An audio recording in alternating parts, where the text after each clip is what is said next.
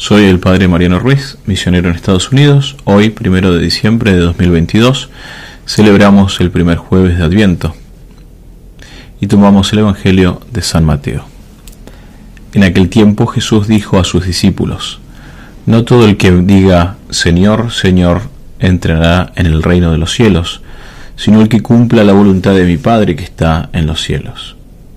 El que escucha estas palabras mías y las pone en práctica, se parece a un hombre prudente que edificó su casa sobre roca. Vino la lluvia, bajaron las crecientes, se desataron los vientos y dieron contra aquella casa, pero no se cayó porque estaba construida sobre roca. El que escucha estas palabras mías y no las pone en práctica, se parece a un hombre imprudente que edificó su casa sobre arena. Vino la lluvia, bajaron las crecientes, se desataron los vientos, dieron contra aquella casa, y la arrasaron completamente. Todo el que escuche estas palabras mías y las ponga en práctica será como un hombre sabio que construyó su casa sobre la roca. Esta debe ser nuestra actitud. Esta fue también la actitud de nuestra Madre Santísima.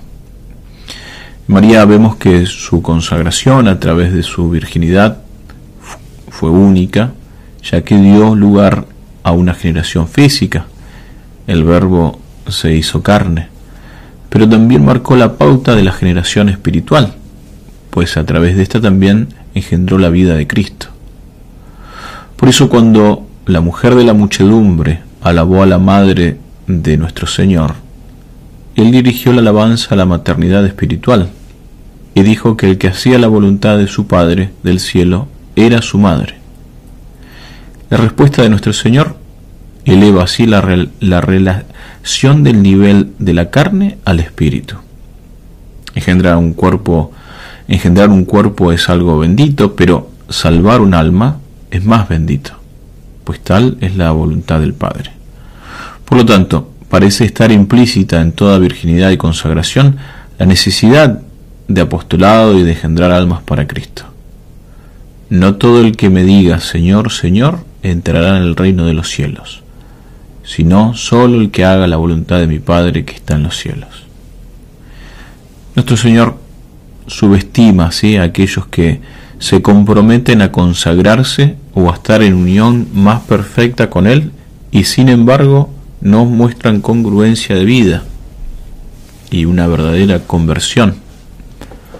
Por lo tanto, se nos invita a imitar a nuestra Madre Santísima que confió en la palabra del Señor y aceptó el cumplimiento de su palabra en su vida.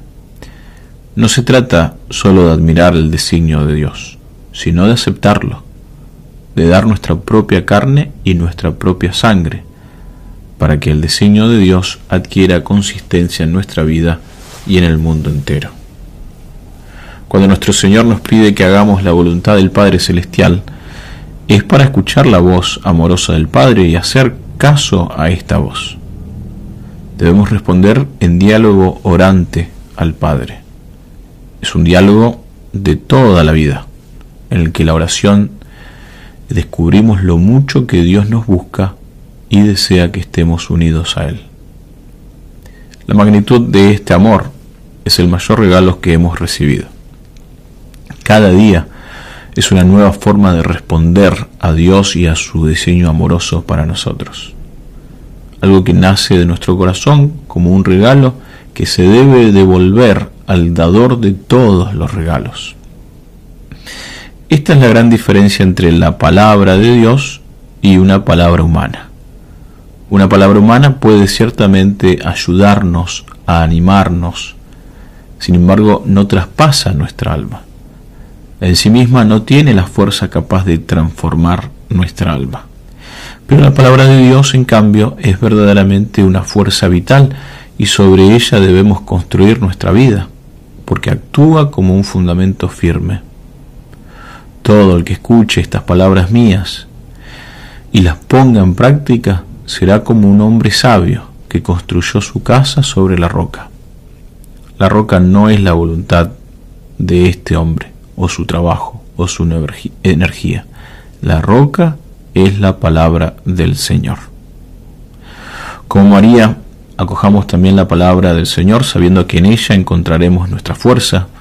Acojámosla con todo nuestro ser, no solo con nuestra imaginación, inteligencia y afecto, sino que también con nuestro deseo de actuar en consecuencia, porque es absolutamente necesario que vivamos en íntima unión con la palabra del Señor.